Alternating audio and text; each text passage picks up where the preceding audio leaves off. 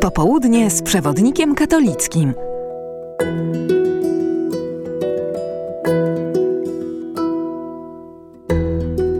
Popołudnie z przewodnikiem katolickim, przy mikrofonie Krzysztof Grządzierski, a przy drugim mikrofonie w studiu Radia Emaus nie kto inny jak zastępca redaktora naczelnego przewodnika katolickiego Piotr Jóźwik. Dzień dobry. Dzień dobry Państwu. No i zapowiadamy oczywiście kolejny numer przewodnika katolickiego, który od niedzieli w Waszych parafiach.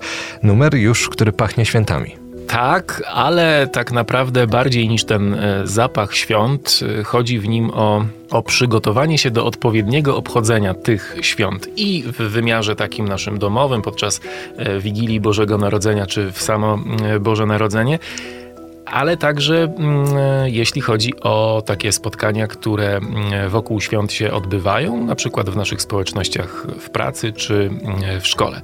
Temat jest dosyć ważny, bo jak pokazują badania naszego społeczeństwa, przy jednym stole możemy zasiąść i pewnie zasiądziemy z takimi osobami, które w Boże Narodzenie nie wierzą, to znaczy obchodzą je oczywiście, bo to jest pewna tradycja, jest to tak, jakaś taka nasza kultura, jest to taka dobra okazja do tego, żeby się spotkać, ale pozbawione jest ono dla nich tego religijnego sensu. I ksiądz Artur Stopka w tym numerze przewodnika przygotował taki artykuł o świętowaniu z innymi.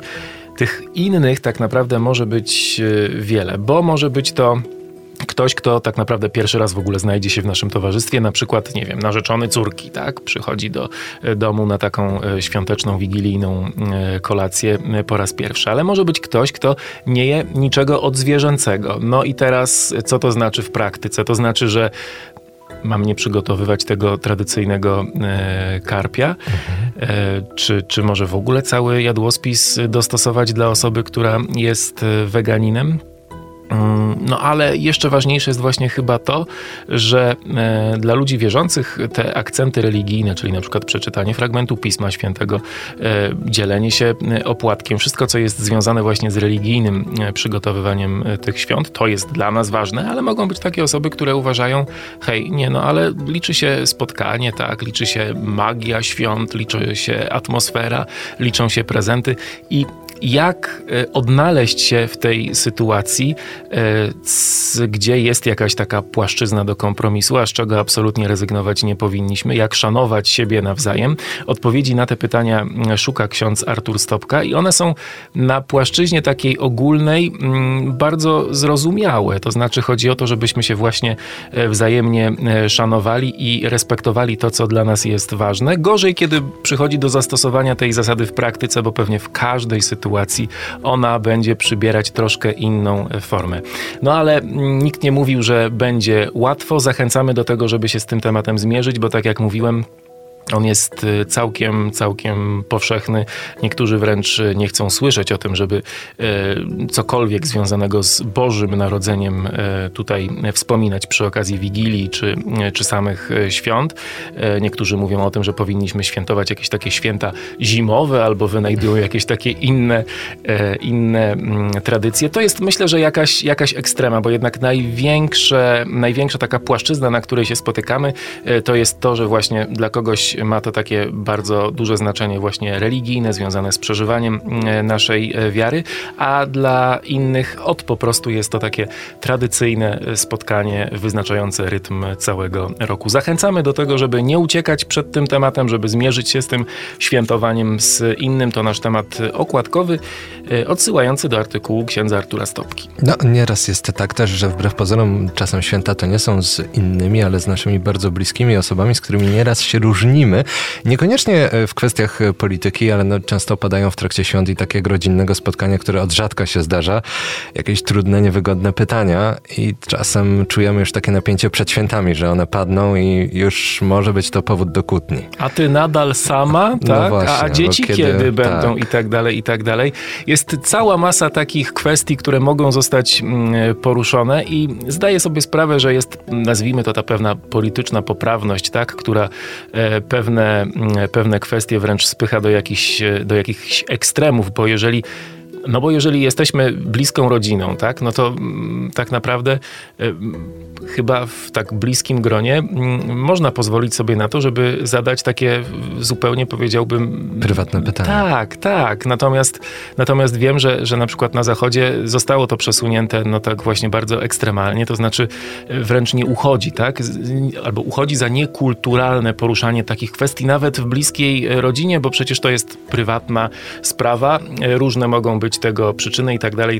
I absolutnie zdaję sobie sprawę, bo na przykład jeżeli chodzi o dzieci, no to dobrze wiemy, że przyczyny tego, dlaczego para dzieci nie ma, mogą być przeróżne, od takich wręcz dramatycznych, tak? Natomiast no, gdzie poruszać takie tematy, gdzie o tym rozmawiać, jak nie w gronie najbliższych, tak, przy wspólnym stole. Oczywiście wszystko to zależy też od kontekstu i tak dalej.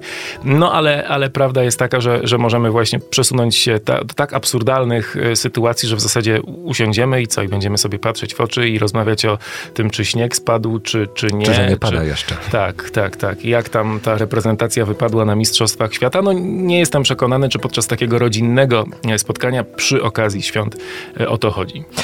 Ten świąteczny wątek w tym numerze przewodnika, ale nie tylko tutaj o świętach. Chociaż temat kolędy, który również poruszamy i o nim także chciałbym opowiedzieć. A ostatnio dość głośno, bo wszyscy się zastanawiali, jak z tą kolędą będzie w tym roku. Czy jakieś odgórne... Ja wiem, że dyskusja o tym, jaka forma kolendy i tak dalej, to już od dawnego czasu, ale jak to ma być w tym roku? Takiej organizacyjnej strony, czyli czy z góry jakiś instruktaż od Konferencji Episkopatu Polski, jak ma wyglądać kolenda dla parafii w tym roku? No, to jest tak, że temat kolendy w ogóle stał się ostatnio głośny za sprawą pewnego księdza, bodajże ze Śląska, który został... Opublikowano nagranie właśnie z jego ogłoszeń, kiedy opowiadał, że prosi, żeby takiego księdza, który idzie na kolędę, właśnie odebrać samochodem, że jeżeli się chce go częstować, to żeby to był poczęstunek po pierwsze nie w każdym domu. Jeżeli chodzi o ciasto, to ciasto drożdżowe, a jeżeli napój ciepły, no to herbata czarna. Tego by sobie życzył. I oczywiście znowu pojawiła się cała masa takich bardzo negatywnych komentarzy, że to jest jakaś roszczeniowość, że co on sobie tutaj menu będzie układał, jak on tych ludzi traktuje, czy o to chodzi w kolędzie, ale jak pisze Monika Białkowska, i dla niektórych to może być zachęta do przeczytania tego tekstu, że Monika właśnie tego księdza broni. Ten, kto zna specyfikę takich odwiedzin duszpasterskich, wie, że nie ma tutaj tak naprawdę nic gorszącego. To znaczy, jeżeli taki ksiądz idzie na kolędę, to na pewno wiele osób chciałoby go czymś podjąć, a jeżeli odwiedzi na przykład 30 rodzin, to nie chciałbym go widzieć w trakcie odwiedzin w 10 czy 15 domostwie, kiedy częstowany jest czymś kolejnym i zachęcany do tego, żeby jeszcze sobie wypić jakąś kawkę czy herbatę. No, szczerze bym takiej sytuacji współczuł. Ale to tak tytułem wstępu, bo temat jest absolutnie poważny, a jak poważny, o tym świadczą chociażby zapisy, które pojawiły się na kolędę w wielu parafiach w Polsce. To już nie jest tak, że od ogłoszenia w kościele albo karteczki rozniesione, że tego dnia ksiądz będzie po tym obszarze chodził z wizytą duszpasterską. Wiele parafii zdecydowało się na to, żeby wierni wcześniej zadeklarowali chęć przyjęcia księdza z różnych przyczyn. Pandemia przyspieszyła czy obnażyła pewne procesy sekularyzacyjne zachodzące w naszym społeczeństwie i potem jak przez 2 lata jakby ta kolęda w takim tradycyjnym wydaniu się nie odbywała. Na przykład w mojej parafii liczba tych osób, które się zgłosiły do przyjęcia księdza na ten moment, a zapisy internetowe już zostały zakończone, jest to połowę mniejsza od tej liczby osób, które przyjmowały księdza przed pandemią. A zatem jakiś problem istnieje. Jest też kwestia tego, że jeżeli ksiądz idzie z ministrantami, a to zazwyczaj na tym pierwszym froncie są właśnie ministranci, którzy pukają do drzwi, mogą się narazić na jakieś nieprzychylne komentarze. Jeżeli jest ktoś, kto na przykład kolędy przyjmować nie chce albo ma taki bardzo negatywny czy wręcz agresywny stosunek do Kościoła. Ale z drugiej strony, i takie głosy też się pojawiają, jeżeli my ograniczymy się tylko do tego, że pójdziemy do tych, którzy zadeklarują chęć przyjęcia nas, no to tak naprawdę oddajemy walkowerem całą grupę osób, która być może o tych zapisach nie słyszała, być może nie zdecydowała się zapisać na tę kolędę, ale takie spotkanie byłoby właśnie dla tych osób dużą szansą na to, żeby sobie pomóc, tak? Na przykład w takim wymiarze absolutnie materialnym, tak, ksiądz byłby w stanie zobaczyć, że na przykład jest w parafii taka potrzebująca rodzina, której można pomóc, a może dotyczy to jakiegoś takiego egzystencjalnej warstwy naszego życia, to znaczy, że naprawdę takie spotkanie z księdzem czy rozmowa mogłaby pewne dylematy rozwikłać. Także jest sporo takich tematów do przemyśleń i znowu nie ma też tutaj takiej gotowej odpowiedzi. Nie ma żadnych wytycznych, które pokazałyby, jak to należy zrobić. My odpowiedzi na te pytania po prostu nie znamy. To jest próba poszukiwania jakiegoś sensownego rozwiązania. Różne za i przeciw przedstawiamy w tym numerze przewodnika. Mamy nadzieję, że wszyscy i wierni, którzy chcą przyjąć księdza, i księża, którzy na taką kolędę się wybierają i rozważają teraz, czy iść do tych, co się zapisali, czy nie, znajdą w tym artykule coś inspirującego. To jeden jeszcze może temat taki nieświąteczny z tego przedświątecznego numeru. Bo jeszcze świąteczny numer się pojawi, to będziemy za tydzień zapowiadać, ale no jak wspomniałem, nie tylko o samych świętach czy okołoświątecznych tematach, także jakiś jeden może, który szczególnie uważasz, że jest warty lektury w tym numerze przedświątecznym. To może powiedziałbym krótko o temacie, który został zepchnięty przez rosyjską agresję na Ukrainę na dalszy plan. Chodzi o pandemię, chodzi o COVID.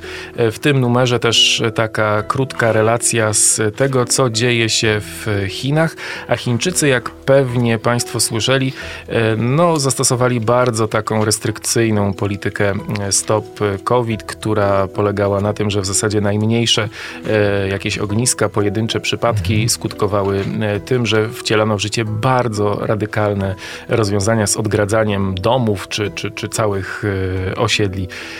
No i niestety jedno z takich działań zakończyło się tragicznie. Pożar wybuchł na jednym z osiedli objętych kwarantanną i to chyba przelało czarę goryczy w Chińczykach.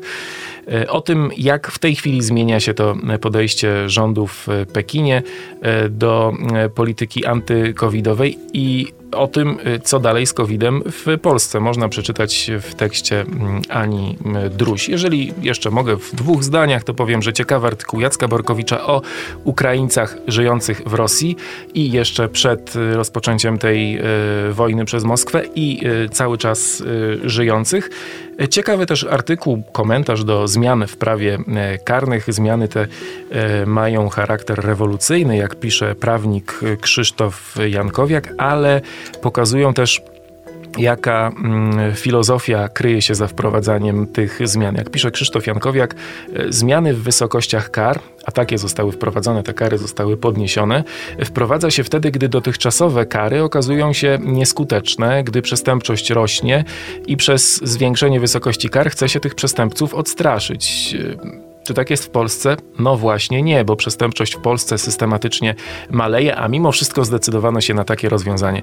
Co się zmieniło i dlaczego? Odsyłam do artykułu i zachęcam do sięgnięcia po nowy, przedostatni w tym roku numer Przewodnika Katolickiego. A polecał i zapraszał Piotr Jóźwik, zastępca redaktora naczelnego. Pięknie Ci dziękuję za tę rozmowę. Dziękuję, do usłyszenia. Popołudnie z Przewodnikiem Katolickim.